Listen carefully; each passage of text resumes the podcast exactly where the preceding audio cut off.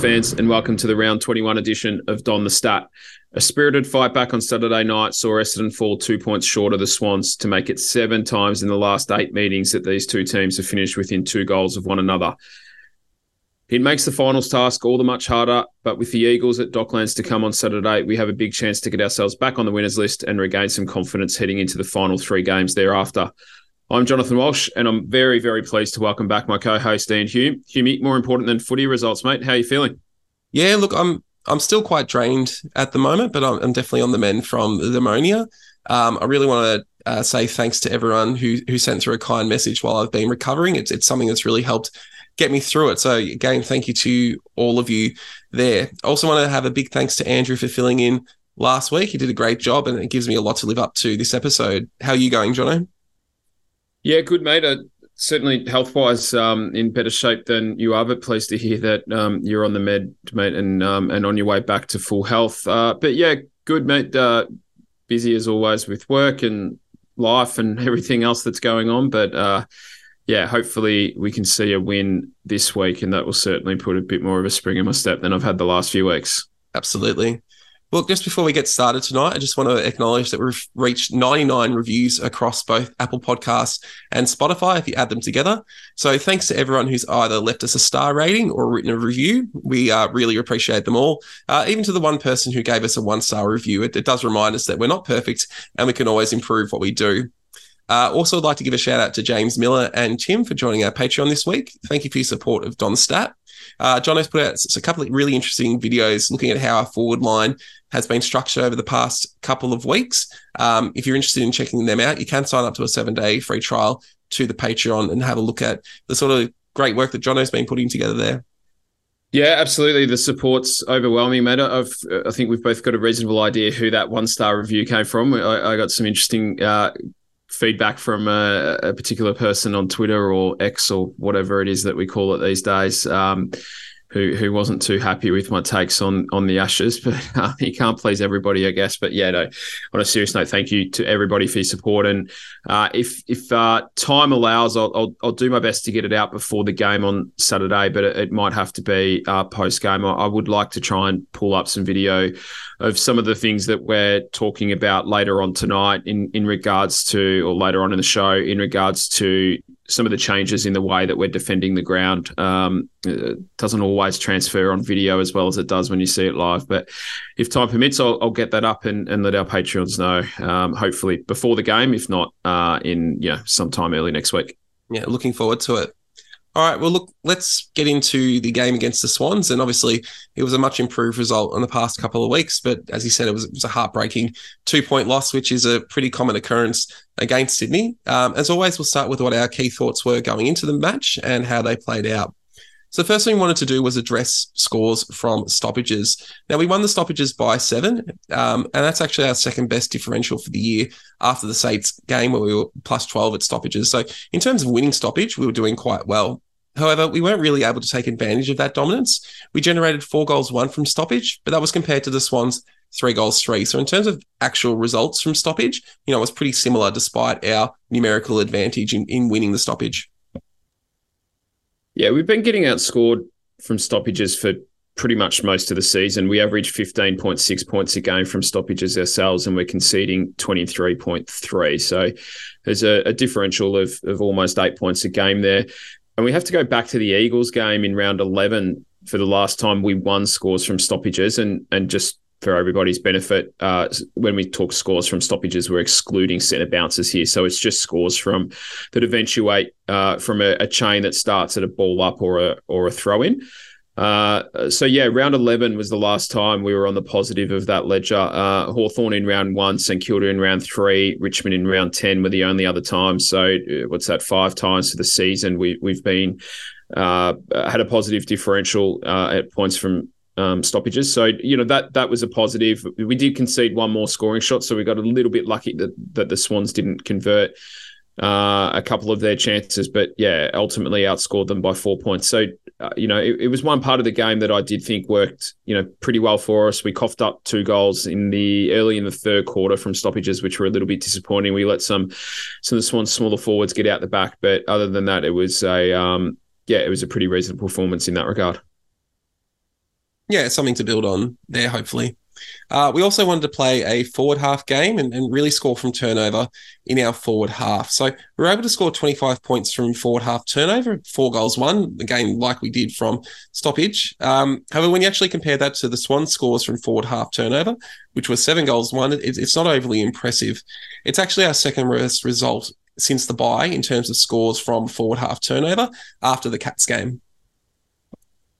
Yeah, the, the scores as you know, just on their own don't look good. And, and that's what it's all about, isn't it? Obviously, you've got to put it on the scoreboard and, and try and stop the opposition from doing it. But if you peel it back a little bit, we had 69 inside 50s for the game, which is nearly 19 more than our season average. And, and we restricted the Swans to 47, which is nine below their forward average. So, you know, that's a, a pretty big swing in terms of how the game was played. Uh, we created 40 turnovers in the middle of the ground. And it's only the second time this season we've had more than 32 in a game. Uh, and, and it's almost seven more than the AFL leaders, St Kilda. They averaged 33.3 or something um, per game, j- just over 33 games. So, you know, that, that's the number of times we've won the ball back from the opposition via turnover, by the way, not the number of times we've turned it over, because we certainly did a fair bit of that as well. But uh, yeah, the, the, it didn't show on the scoreboard, which is unfortunate, and, and that's the ultimate aim. But we certainly got the game on our terms for a lot of it. Uh, we we kept the ball in our forward half. We did get repeat entries. We we turned the ball over in, in dangerous parts of the ground, uh, or, or won it back off off Sydney. But ultimately, our you know our forward line lost some structure, and and we lacked pressure at ground level, and we just weren't made, able to make the most of those chances. Yeah, and there's a, there's a couple of stats that really stand out that show just how much we struggled at ground level. So the, the, first one is in terms of tackles inside 50. We only had eight tackles inside 50, despite having those 69 inside 50s. As you say, that's 22 more than the Swans. That's a, in terms of inside 50 tackles per inside 50. That's our second worst ratio for the year after the first Port game. Uh, Menzie had three of those eight, and, and no one else registered more than one. We've talked a lot about you know the small forward conundrum and and needing to to figure out who's going to fill that role and it's clearly something that the the side is still working on going forward we need at least two and, and maybe even three of those sort of players who are going to put that pressure on if we're going to be playing the sort of forward half game we think that they're trying to head towards uh, also, there, you know, we also only won 18 ground balls in our forward 50. So these are balls that they hit the ground in in the forward 50. Uh, Langford won four, whilst our designated small forwards only won two apiece in, in Guelfi and Menzie.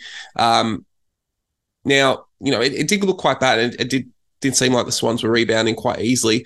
One thing I, I found interesting was um, it looked like the Swans, you know, were able to rebound at will, but their rebound 50 percentage of 76.8% was basically the same as their season average. So their rebounders didn't actually perform any better than they have all year. It's just that with our 69 inside 50s, we just gave them a lot more opportunities to to rebound there. Um, I want to thank uh, Ant Proc for those stats. I did ask him for those ground ball and the rebound 50 stats, and he, he got them for me. So thank you for doing that. Um, yeah, I think it's, you know, 69 inside 50s is our, our highest for the season. It suggests we were doing a lot right. It's actually the second highest inside 50 number any side has recorded this season. We've had four teams record 70 inside 50s uh, in a game this year. So again, you know, getting the ball in that much means we were doing something right. It's just that in terms of being able to finish that work, we weren't quite as successful as we needed to be. Yeah, the the more times I, I watched the replay and and watched various parts of the game and and dug into some of the data, the, the more frustrated I got that we didn't end up winning. Because uh, uh, yeah, that we did do a lot right, and even despite those opportunities that we gave the Swans to rebound, they they still didn't score a goal from end to end transition. So at no point in time did they take the ball from our forward 50 into their own and then then score a goal. They they did kick five behinds, which you know still gives them too many scoring opportunities. And uh, you know one of those was from a stoppage in our forward line that they took end to end, two from turnovers and then two from kick in. So. Uh, uh, you know, the five scoring shots is still a relatively high number, but we're talking uh, about a, a high number of inside 50s that um, we didn't score from. So, uh, yeah, I, I, think it it was a part of our game that again um, we well, another part of our game that where we did another a, lot of things right we just weren't able to capitalize and um, yeah we were able to stop them from from penetrating end to end more than than um, then they got through, which was which was a good thing. But um, yeah, ultimately you go inside forward 50, 69 times, you should put a winning score on the board, and uh, and we weren't able to do that. Yeah, and I mean, again, you know, you mentioned those 69 inside 50s, just the raw stats there. And, you know, as, as I said, we've been looking to play that that forward half game. They're really encouraging for, for that sort of game. You know, 22 more inside 50s in Sydney. We had six more centre clearances. We had seven more stoppage clearances. We had 23 more contested possessions. Those are those are big differentials. Um, it's not something you're always going to be able to replicate. But are those indicators that part of what we're trying to implement is working? Yeah, I think so. I, I don't want this to be perceived as us unnecessarily trying to find positives because it was a game that we should have won and, and we blew that opportunity and that's disappointing. But you know, we we most definitely like to look more at. Uh, we're a team that's that's obviously trying to build. We're not the finished product. We've got some some young players, and and that was one of the more inexperienced teams we put out of the park this year. I think we had eight players under 50 games plus uh, Caldwell and and Perkins, who have only just um, tipped over the the 50 game milestone. So, you know, 10 of our our players had played, you know, sort of 55 games or less.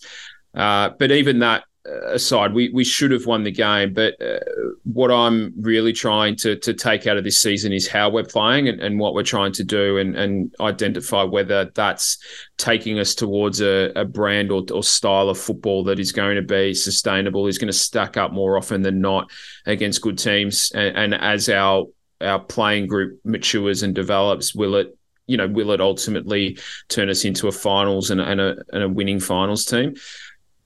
Uh, uh, so if we look at, at some of those numbers, there's been 171 games played this season uh, in total across the AFL. 33 times this season, a team has had plus 20 or more inside 50s, and they've lost just four times. So, so we had plus 22, uh, and and we're one of the four that has lost it. So it, it gets you a win 88% of the time. 58 times in those 171 games, teams have had plus 20 or more in contested possession, and they've won 40 of them. So 40 of the 58 times teams have won 69% of the time. And then 37 times a team has gone plus 12 or more at clearance. So I've added center clearance and stoppage clearance as one here. And they've won 23% of the time. Oh, sorry, 23 times, which is 62% of the time. So uh, and then if we add those three metrics together, there's only been six times this season where a team has gone plus 20 or more for inside 50s, plus 20 or more for contested ball, and plus 12 or more for clearances. And they've won four of the six. And the wins were huge. The wins were by 48, 81, 81 again, and 71 points. Two of those were games against the West Coast Eagles where teams just beat them up quite substantially. So it gives you a little bit of context of how dominant we were in, in those parts of our game. And then the losses were Melbourne by two points against the Giants. And that was a game, if, if people remember, that was played up in Alice Springs and it was in really unsavory conditions. The final score was 47 to 45. So it wasn't your, your typical style of AFL game and, and one that Melbourne should have, you know, obviously won. And then us against the Swans on Saturday night, where, where we also went down by two points. So if you if you didn't know the scores and you just looked at those raw numbers in some of the key parts of the game, contested ball clearance and inside 50s, and, and see how much dominance we had in those areas, then uh, then ultimately you would have expected that we won the game and not just won it, but won it quite comfortably. But we just uh, we made too many mistakes in our back half and gave the ball back to the Swans and allowed them to score from it. And then we made too many mistakes going into our forward half out, uh, and and weren't able to capitalize on those opportunities. Yeah, and just before we sort of move off the Swans game and to, as you sort of say, to not you know dwell too much on, on the positives when we are talking about a loss and a disappointing one. Let's talk quickly about the, the lapse in the second and third quarters where Sydney kicked seven goals in a row. Could you see a clear explanation for it? Was there something that, that stood out to you in that that period that led to that run of goals for the Swans, or was it just a combination of things? Yeah, I don't think there's any one reason for it. This is a problem that has plagued Essendon for a long time, and I I haven't crunched the numbers on it. And if I get some time uh, in the next week or so, I'll go back and do it. But uh, you know, Geelong game was obviously horrible. Uh, Bulldogs game had uh, you know some moments of good and, and some moments of bad, but we we've been pretty reasonable at not allowing teams to get big runs on us this year. There's obviously the pies um, on Anzac Day as well, but but by and large, you know, for something that was been a really big problem against us the last two years at least, if not longer, it it hasn't been all that commonplace this year. Um, but the first thing that's worth recognising is is after the Swans kicked that first goal in that chain, Hobbs and Nick Bryan both missed shots and, and kicked behind. So we had an opportunity to take momentum away from them right at the very start, and and we you know we we missed a couple of opportunities there. And then for much of the second half of the second quarter, we just couldn't get our hands on the footy or at least not control it. We just gave it back to them when we did get it.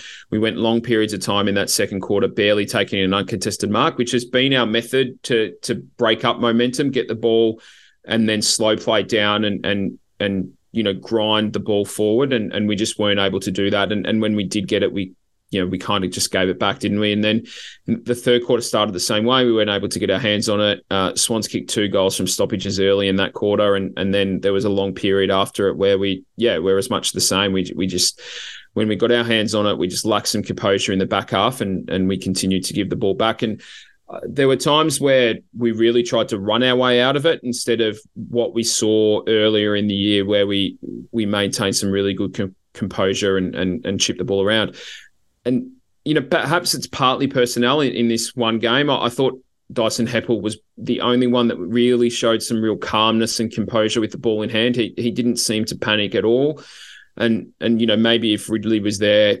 Uh, you know, in a game that we lose by two points, you'd probably think that he might have done enough to to turn a couple of those uh, defensive chains into into something more. And then you know, Kelly playing on a wing role, I think robbed us of that hard running wing target. He he just didn't know how to find space offensively that that Nick Martin and times Durham does really well for us. So so we missed that. And then that connection that we've spoken about previously with our half forwards was, was fell apart once again. And you know, in that period, we didn't see Guelfi or, or Snelling once he got subbed, subbed onto the into the game, or, or Menzie get up the ground too often. I, thought Menzie did it really well early in the game, and, and then fell away in that regard. So, um, so yeah, that that fell down again, and, and yeah, I think for me, most of the damage really happened in that second quarter. The Swans kicked five goals from our turnovers, and and we only scored from twenty two percent of our forward fifty entries, and yeah, we sort of had the opportunity to to not allow that chain to be anywhere near as big as it did, and and we sort of blew it.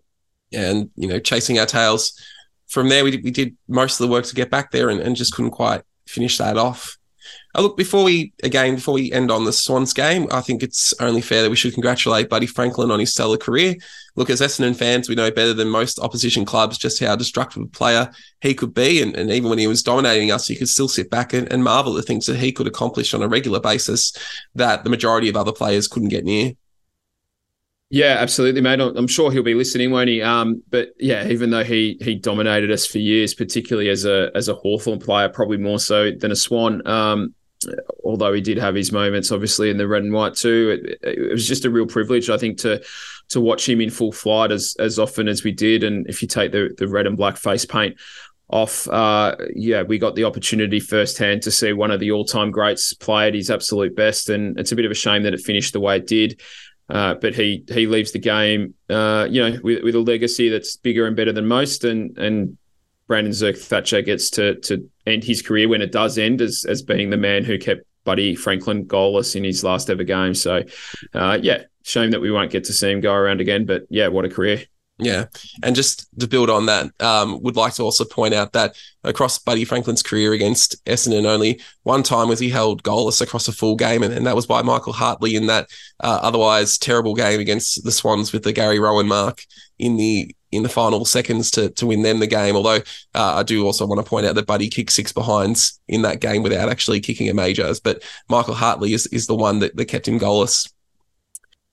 All right. Well, look, let's let's move on. And you know, everyone's uh, everyone's messages on on Wednesday, if you, if you remember, uh, certainly brightened mood after the result on on Saturday when we heard about the debut of Elijah Tsatas. Um, he'll be coming in for his first ga- AFL game against West Coast. Um, obviously, he was pick five uh, from the 2022 AFL draft. And he'll actually be the last of the top 10 to make his debut. Um, obviously, that's due to his injury he suffered at the start of the year.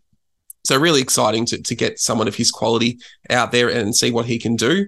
Um, he has been able to play seven VFL games since his return from injury, and then through those games, he's averaging 25 disposals, uh, 3.6 marks, and 4.3 tackles.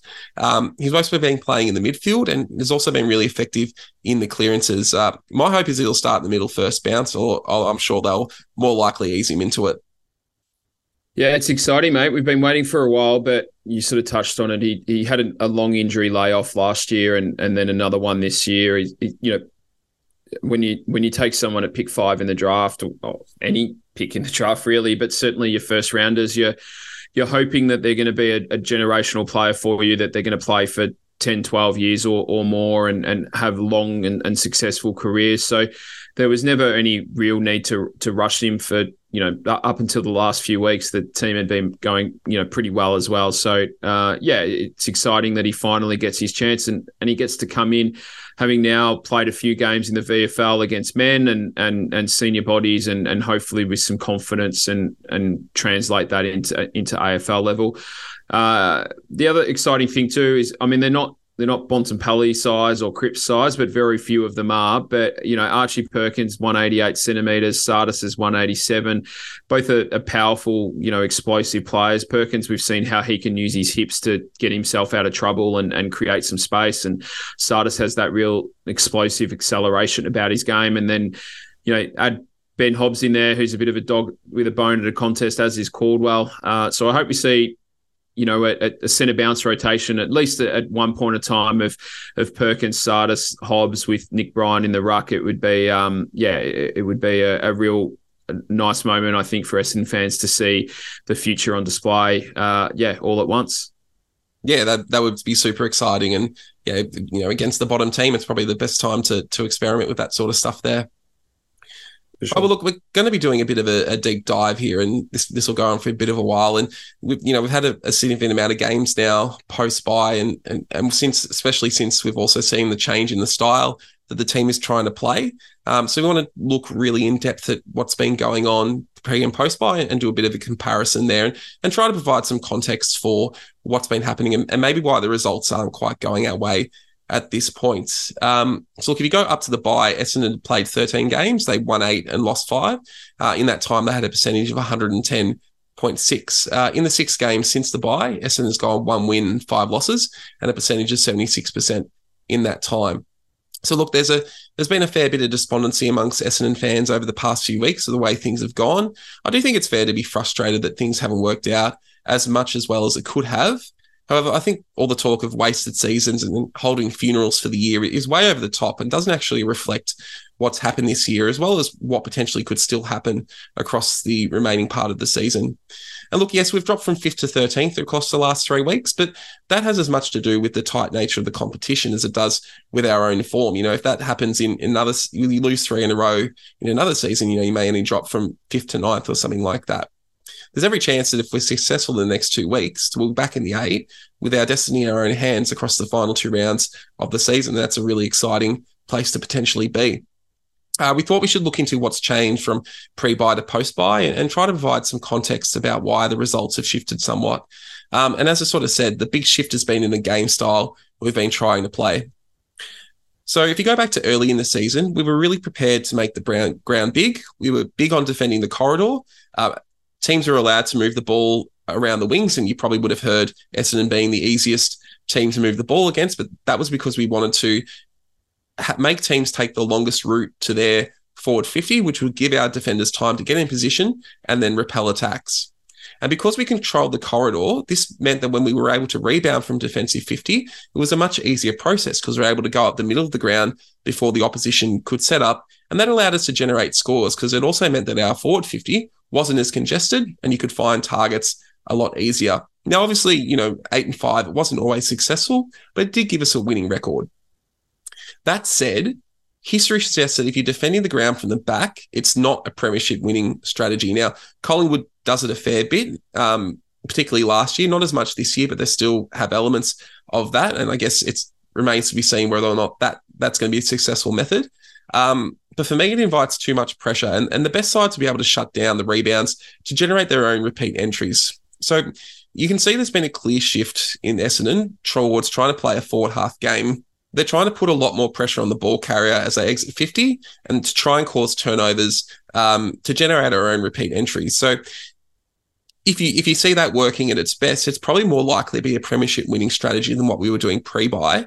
What it does mean is that while we're adjusting, we can be vulnerable to counter attack. So we did see a lot of that against the Swans with their halfbacks generating a lot of their attacking moves. Although, as we pointed out, you know, they didn't actually kick a goal from defensive 50. It still felt like they could move the ball quite easily. And I think as we're developing this forward half game, that's probably going to happen a lot until we we learn more about where to run and we identify the players that can best provide that pressure to stop them from moving the ball that easily.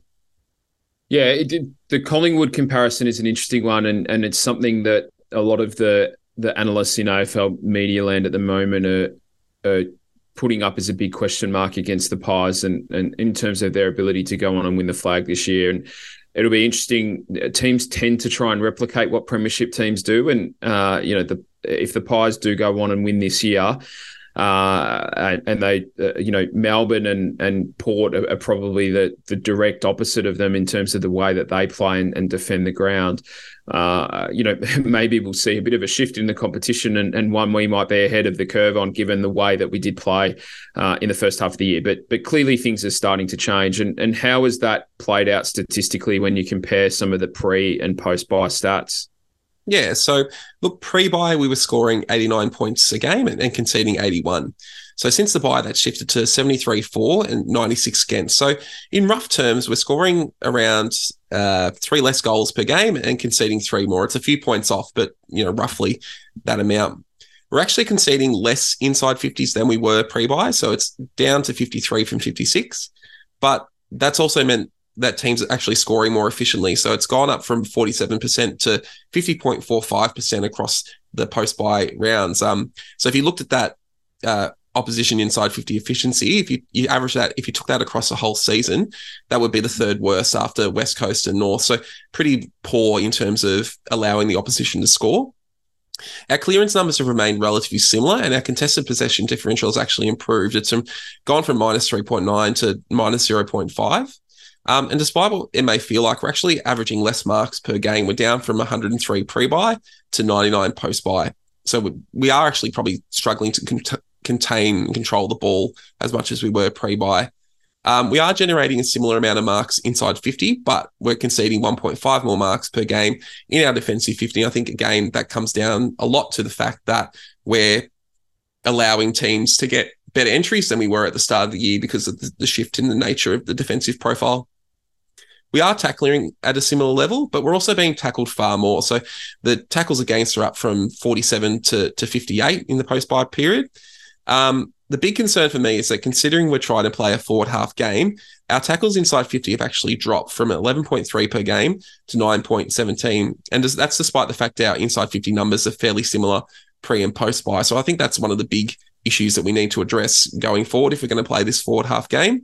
Um, also, again, because we're we're playing a forward half game, and it's more likely that the opposition will have you know a congested def- defense. Um, we're turning over the ball a lot more than previously. We've gone from 67 turnovers per game to 72. So a few numbers there and a few concerning numbers, but also clearly identifiable things that that can be worked on um, in terms of structure and skill and personnel that you know can lead to improvements that will improve results over time. Yeah, you you've touched on skill and um, and personnel and, and, structure there, and, and I think that's what we're now starting to learn more than we did uh, in the first part of the season. I think in, the first part of the season, whilst we were playing some really good footy, uh, uh, and it it probably papered over some cracks in in the way that we were defending and, and getting numbers behind the ball, and and whilst that was good for for win loss, and and I think it gave us some confidence as well. Uh, and, it probably protected some of those younger players a little bit and it allowed us to introduce them and get games under their belt.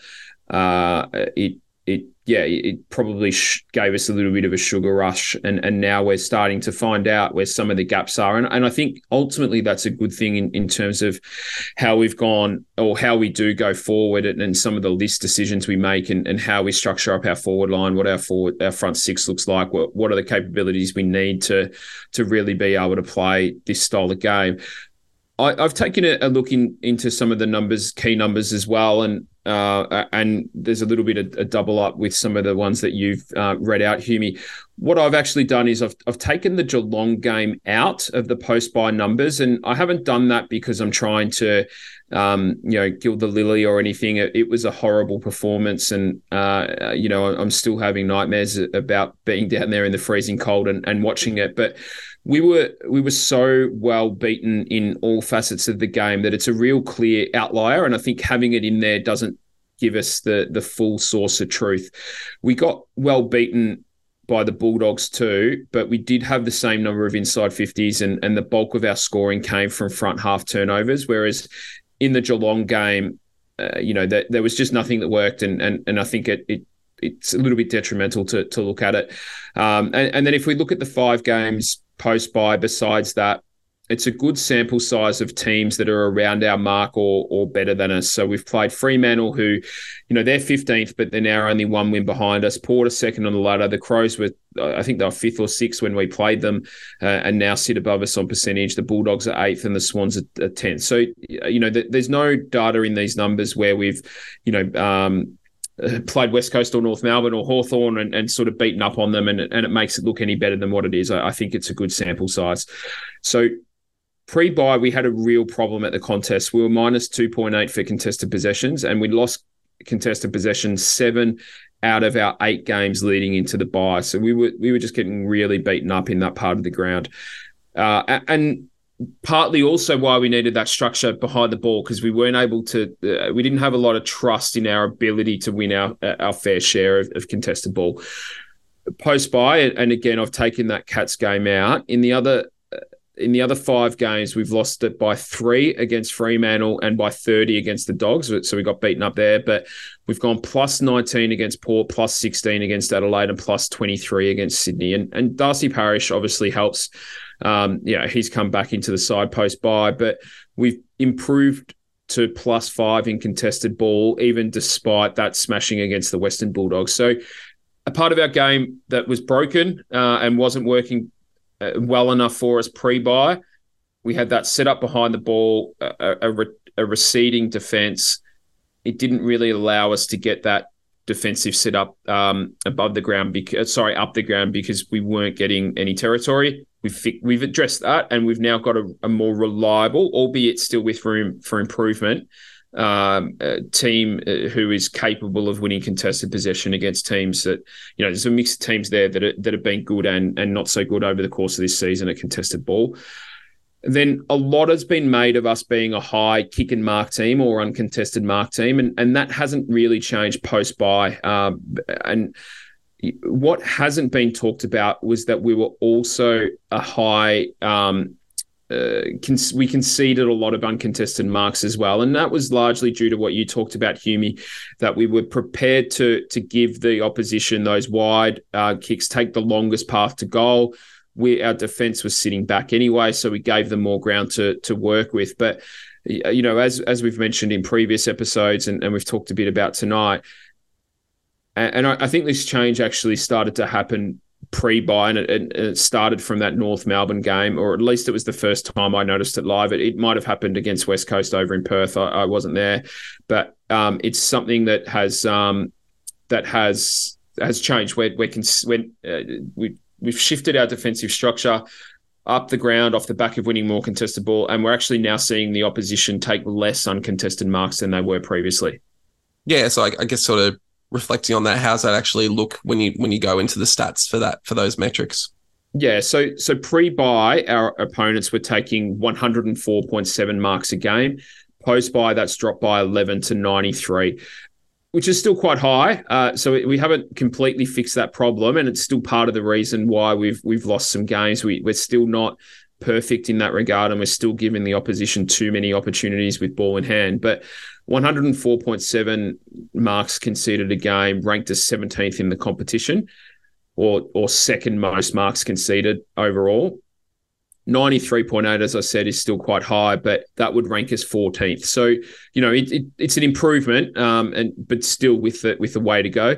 We've increased the number of intercepts per game by four, and, and that doesn't sound a lot, but if we maintain that over the course of a season, it's the equivalent of, of equivalent, I should say, sorry, of being ranked seventh instead of 16th. So, you know, we've gone from being the, the third worst or, or, or having the third least number of intercepts per game to now having the seventh most in in that five game window. So uh, uh, you know, uh, creeping up in, in that regard. And, and that means we're winning the ball back off our opposition more. Opposition turnovers have increased by 2.5 a game, which again doesn't sound like a lot, but that would see us ranked, if we maintain that over the course of a season, that would see us ranked fifth rather than 16th. So we're starting to tweak some of the parts of our game that are going to be important taking us forward and, and are going to uh, allow us to take another step forward, and and and it's an, it's another improved base, I think, in the way we're playing to to be able to build on, and and most of this is happening. Um, uh, in the middle of the ground between the between the arcs. We, we talk a lot about mid zone turnovers, the, the number of time you win the ball back from your opposition between the 250 meter arcs, and it's one of the metrics that was raised often early in the season about Essendon on on shows like the first crack. And it's an indicator really of how good you are at winning the ball back at the contest and also how good you are at, at pressing up the ground and winning the ball back before the, the opposition's able to take territory back off you.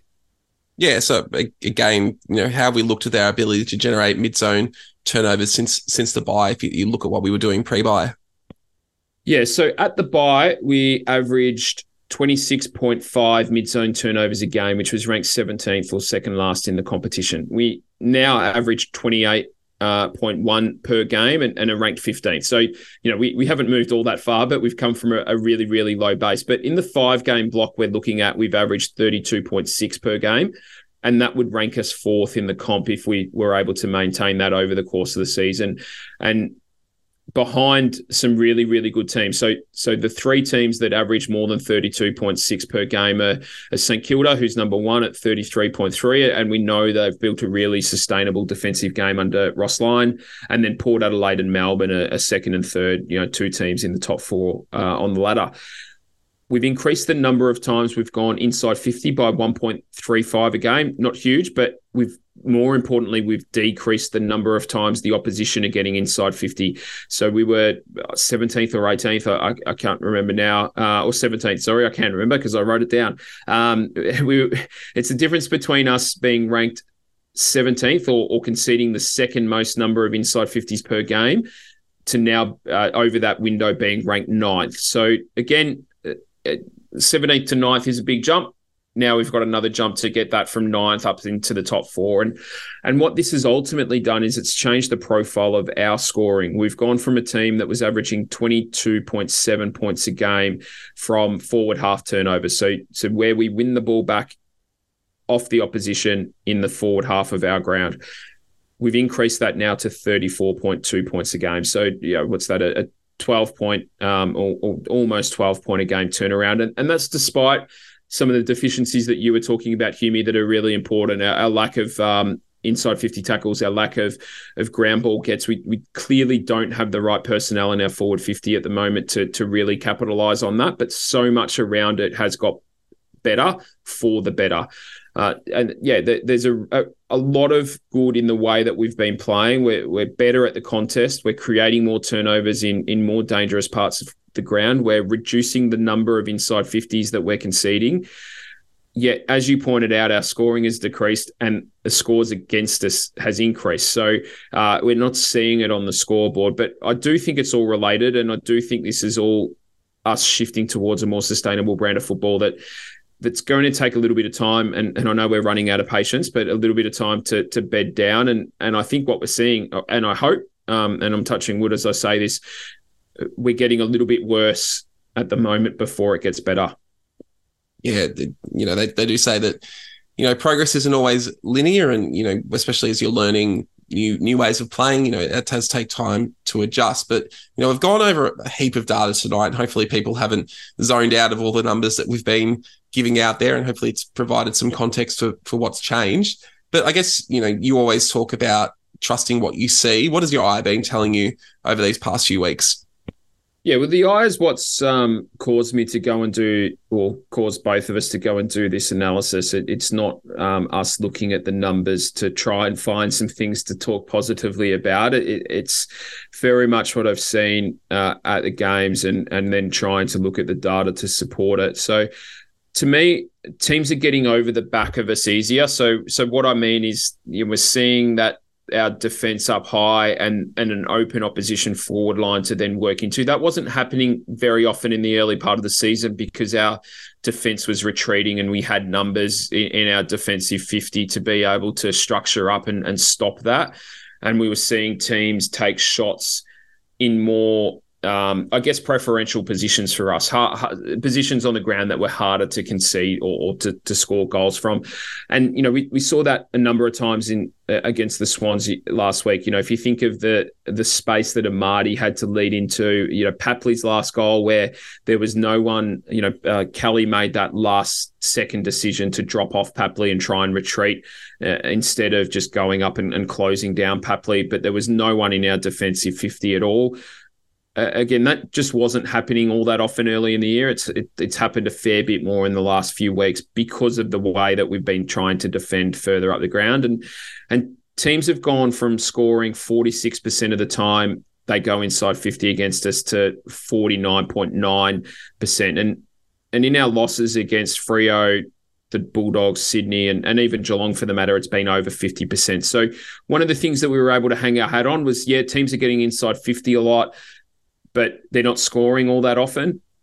Now we're in a situation where teams are getting inside 50 fewer times, but they're scoring more frequently when they do go in. And and I think it's also had the opposite impact for us going forward, where because we're winning the ball back at the contest or, or further up the ground means our attacking half is more congested. That there's still more players in there because they haven't come forward, um, they haven't cleared out our forward 50. And and I think it's why we're seeing more dump kicks on on Peter Wright's head and and more kicks inside 50 to out numbers that that we weren't seeing um, early in the season. I, I, think I heard on the ESPN Footy podcast this week that Peter Wright was targeted 19 times on against the Swans, and it's the most any player has been kicked to inside 50 in a single game this year. And look, I think there's a part of that that's Peter Wright and, and Langford not clicking yet in terms of how they work together as a forward unit and, and sacrificing their game at times for one another.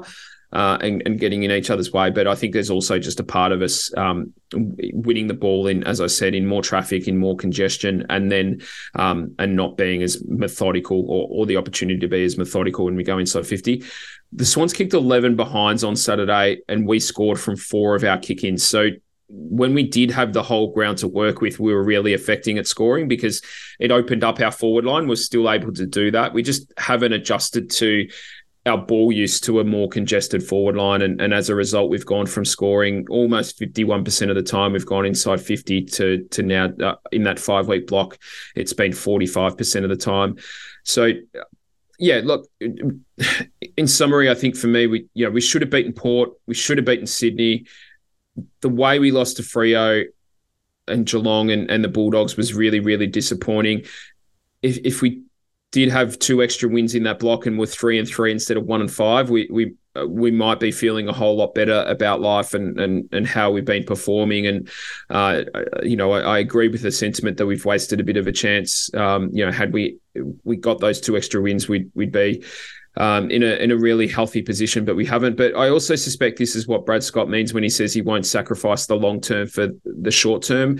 You know, we we probably beat the Swans if we set up defensively the way we did early in the year, but you know, for me at least, I think if you peel back the layers on on what's changed in how we're setting up the ground, how some of the key areas stack up against some of the better teams in the competition, then I think when we exit this season, and we make finals or not, I, I, do think we get a clearer picture of the areas that we need to address in our list and and the areas that we need to train on over over the preseason.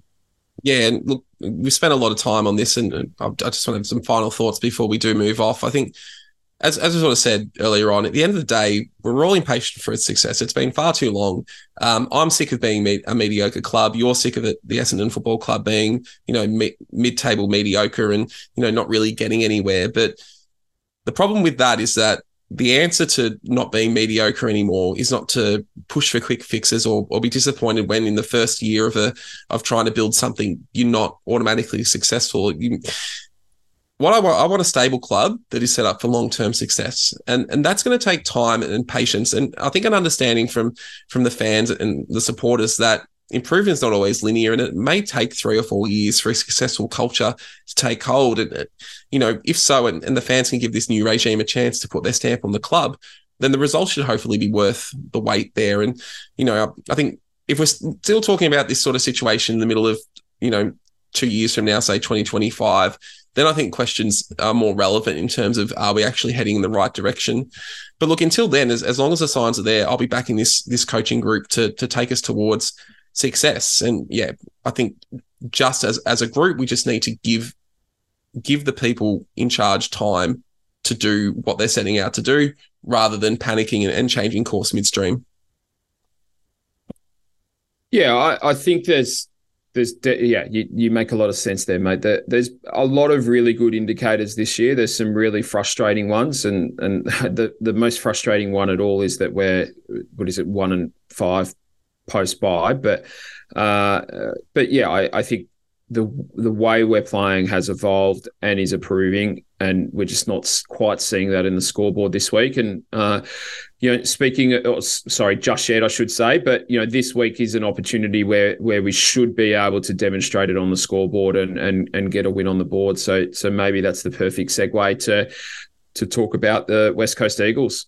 Yeah, it's taken us a fair while to get to them because we were worried that we have, wouldn't have a lot to talk about with with West Coast, and we thought we'd do a deep dive in, in other things. And you know, now we're a fair way into the episode, and we're probably just going to give a bit of a cursory look at at them, given they are last. Um, we did play them back in round eleven, and we won by fifty points, a really professional win. Um, sort of kick two more goals in them each quarter, and, and that led to that level of win. Um, look, since our last game against them, they've, they've lost a further seven in a row before winning that the last match against North Melbourne. That's included a 122 point loss against Adelaide, 171 point loss against Sydney, an 81 point loss to Brisbane, and a 71 point loss to Carlton. So their percentage has actually dropped from 55.4 when we played them down to 50.6. Across the season, they've conceded over 100 points in 14 of their 19 games, and they average 118 points against, whilst only averaging 60 themselves. Um, they were second last in centre and stoppage clearances at the time we played them, and then they've actually moved to last in both metrics, um, whilst they're also last in contested possessions with a minus 18 differential. However, one thing that they have improved on the past few weeks is their ability to control the ball around the ground. They were last in marks differential when we played them with minus 11. That's actually improved to, to minus five. Um, so there has been some improvement in their ability to control the ball, although they are still conceding eight more marks per game inside 50 to their opponents than they are generating yeah, there's not a lot that that we can yeah really dig into there. That, that obviously the score on the board there and their wins and, and losses talks a lot about how they're performing this year. So uh, let let's move right into selection and, and have a look at what's happened with uh, yeah with the the teams this week. Yeah, so look, Essendon obviously Elijah Tsatas comes in. We've already touched on that. Um, out goes Alwyn Davey Jr. and Will Snelling, who, who was a sub. Um, the emergencies are Davey, Snelling, Baldwin, and Weideman. Um, Tsatas is going to be the 34th player with you this year, and he's also going to be the 1,192nd player to don the sash. Um, he's been named on the half forward line to see if that's where he ends up playing, but I think that's where they do like to ease these midfielders into into games there. Um, obviously, with Davey and Snelling going out. They've been named in emergencies, and with Baldwin and Weideman being the other two, you'd expect that one of Davey or Snelling would be the sub. I'm, I'm hoping for Davey as that bit more, you know, explosive, exciting player as opposed to Snelling, who more solid. And I don't think you really get a lot of advantage out of using him as a sub when other players are tired. Um, I think the most interesting thing for me is that they've still named a backman. Again, Cox has been named at half forward like he was last week, but we saw him, him do quite a good job on Logan McDonald last week against the Swans. Um, they tried Kelly on the wing list last week and it didn't really work out. How do you think they're going to deal with those eight backmen um, this week? Yeah, I, I I don't know to be honest. That the you know if we assume that Tsatas is going to come in and play, you know, a bit of wing, a bit of midfield, and and maybe even a bit of half forward as well, then um, you know the outs, uh, you know, don't really um, you know, sort of mirror up. It, it's not exactly like for like, but yeah, I, I would hope that that Dave is sub, but I wonder whether we might. Um, yeah, we, we might just see Kelly play on the wing again or, or, play in other roles, or, or there's going to be a late change. I, I don't know. I've been really bad at, at predicting selection and, and trying to make sense of it. And it's exciting that Elijah Tsatas has come in. It's a bit disappointing that Alwyn Davey Jr. is out. I, I think uh, he was, you know, he, he had some moments where he, he really lit things up. The, the only other thing that might happen, mate, is Hind maybe moves to a wing or, or plays in the forward line and and um, and comes out of the back eight, as, you said. Um, I don't know. There's a fair bit of flexibility there. I, am not really sure how it, how it might play out. Um, you did touch on. I know there's been a bit of talk about how we've been uh, we've used the second least number of players this year. Um, uh, so 33 leading into this game, and, and this will put us up to 34. It's not that indifferent to most teams. You know, the, the 34 will put us equal with a whole bunch of teams, and um, I, I, think the the average in the competition is is 35. So it, it's not like we're that far away from from what most other teams have done. Um, and you know, no doubt we're, we're likely to see one or two more before the season's out. Yeah, and look, just looking at West Coast, uh, ins are Jerry McGovern and Josh Rotham, and, and out goes Dom Sheed, Rhett Bazzo, and Shannon Hearn. Their emergencies are Winder, Foley, Clark, and Jamieson. So McGovern's back for his sixth game of the year, and, and Rotham comes in for his first game since round 12. Uh, Sheed's gone out injured, whilst Bazzo and Hearn have both been managed for West Coast. Uh, Oscar Allen was listed as a test earlier in the week due to a jarred knee, but he's seemingly recovered enough to play, and, and he's obviously led the way for West Coast this year, kicking 43 goals, and, and then next best is Darling with 19, who's also playing this week. Yeah, two defenders in Bazzo and Hearn come out of the side, and then two in McGovern and Rotham come in. So, you know, pretty much like for like. Uh, Elliot Yeo was their sub last week, so he stays in the 22 and and basically replaces Sheed. So, you know, yeah, pretty much exactly like for like. Um, of their emergencies, uh, Callum Jamieson uh, he's a he's a local product. He's a 23 year old, 201 centimeter key forward, drafted back in 2019 only managed the 13 games so far and four of them this year. He, he's probably the cover for Oscar Allen if he doesn't get up for that knee injury. Uh, I think it, it, it, yeah, that that would make some some sense there. That that maybe he's not quite 100 percent just yet, and, and they've got some cover in in their emergencies. Uh, Isaiah Winder is a 21 year old small forward. He's a he's another local boy. Originally picked 57 in the 2020 draft, so he's been around for a while without playing much footy played seven games but hasn't been seen since 2022. Luke Foley's a medium defender, 189 centimeters, drafted from Subiaco at pick 31 in 2018. He's played the eight games this year, and then Greg Clark's another one from Subi. So four uh, local boys among their emergencies. He was drafted as a mature age midfielder in 2021. He's 195 centimeters, played 19 games this year, been the sub three times, including against us. So I think out of those, uh, you know, assuming there's not a, a late change, um, I think it's you know Greg Clark's probably the most likely one to to be sub, and then just a couple of the other young players at West Coast that are, are, worth looking out for. West Coast have their own Elijah from last year's draft. Elijah Hewett was picked 14 in in the 2022 national draft. He's a really exciting forward come midfielder. He's got real speed and energy, cuts through traffic really well, and, and has some tricks up his sleeve.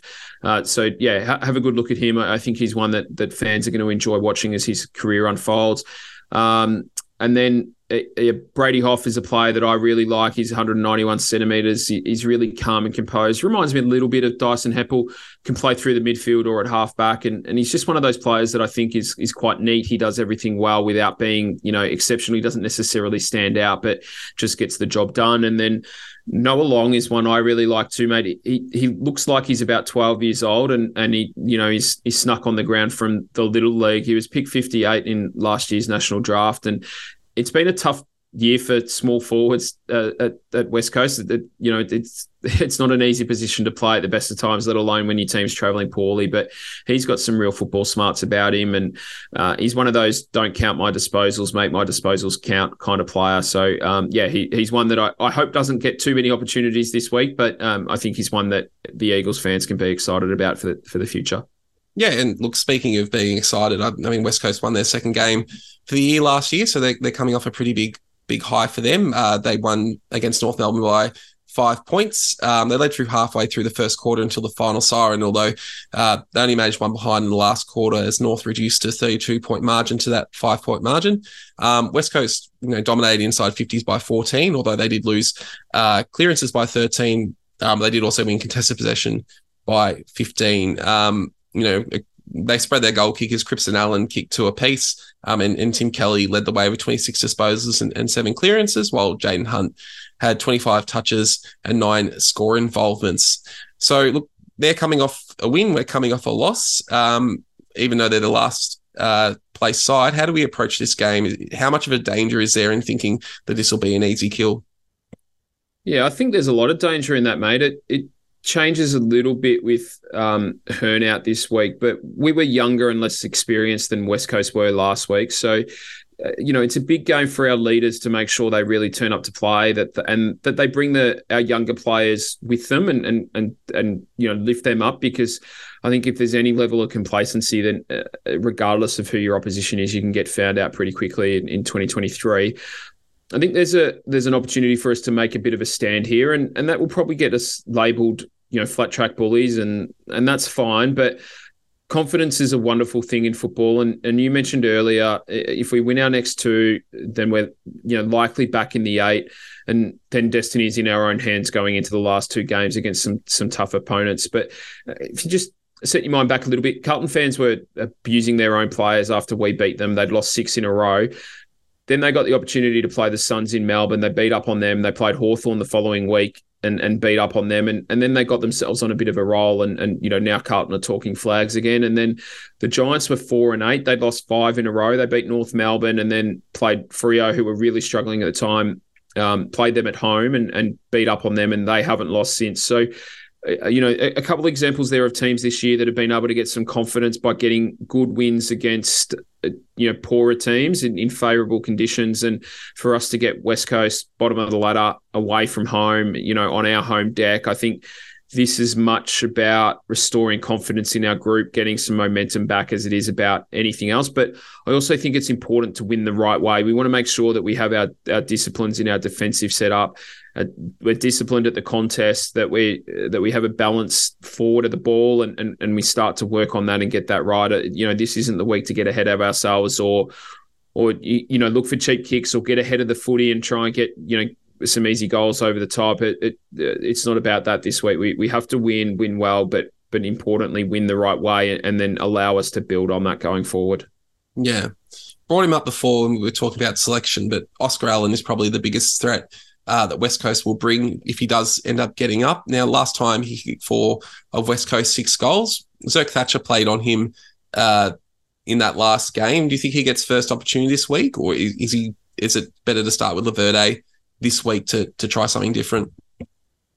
Yeah, I mean, we saw Laverde on Amartey last week, and he really struggled, didn't he, with that taller, bigger um, opponent. And Jayden's done some really good jobs against guys that have been bigger than him. But I think BZT gets the job again. He got the repeat job on Hawkins. The coaches, you know, uh, backed him in to, to do it better. And you know, arguably he did. I think he uh, kicked eight against us the first time and was it four or five the second time. So still too many, but it was an improvement nonetheless. So I, I think they'll back him in and, and then just ask for for more help from the rest of our defenders and, and midfielders. Yeah, look, just turning our attention to the Eagles midfield. Um, who's the biggest threat that needs to be contained in your view? Yeah, Bailey Williams is one worth touching on, mate. He, he's the one Eagle that I think has really elevated his game this year. He, has been around for a while now. He's 23 years old and was drafted back in 2018, but he's had the opportunity to take the number one ruck spot. And I think he's done a pretty decent job in there. He's sixth in the AFL for hitouts, ninth for hitouts to advantage, and he's third in the AFL for ruckman for clearances. So you know he he's doing a, a, reasonable job in there in a team that's not going pretty well. So I think you know Phillips and Bryan are going to need to be on their game, and and um, yeah, good opportunity probably for for Bryan more than Phillips to to play against a, a, good opponent who's a little bit more in his age and weight category, and and yeah, see what he's got. And then Tim Kelly's had a really good season. He's 15th in the AFL for total clearances. We know he can hurt outside the contest too.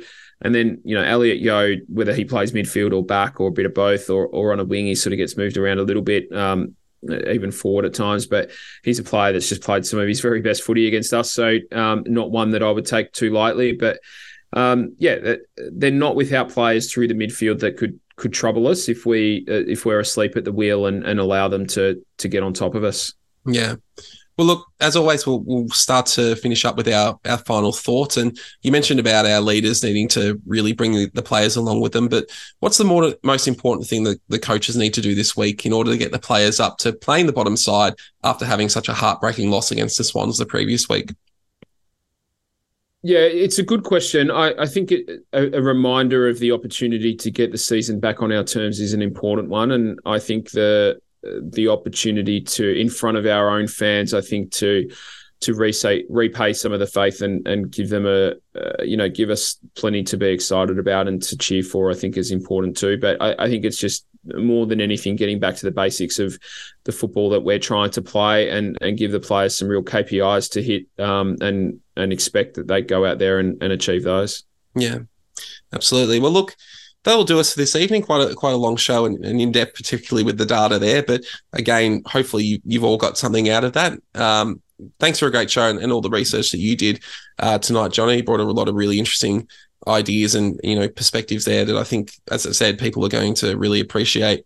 Um, look, as we said earlier, the season is still alive, but it will need to start with this with this weekend's game against West Coast. Uh, thanks again for everyone who's listened and, and, spoken with us about the Dons this past week. It's always a lot of fun to do that. Uh, any final words from you, Johnny?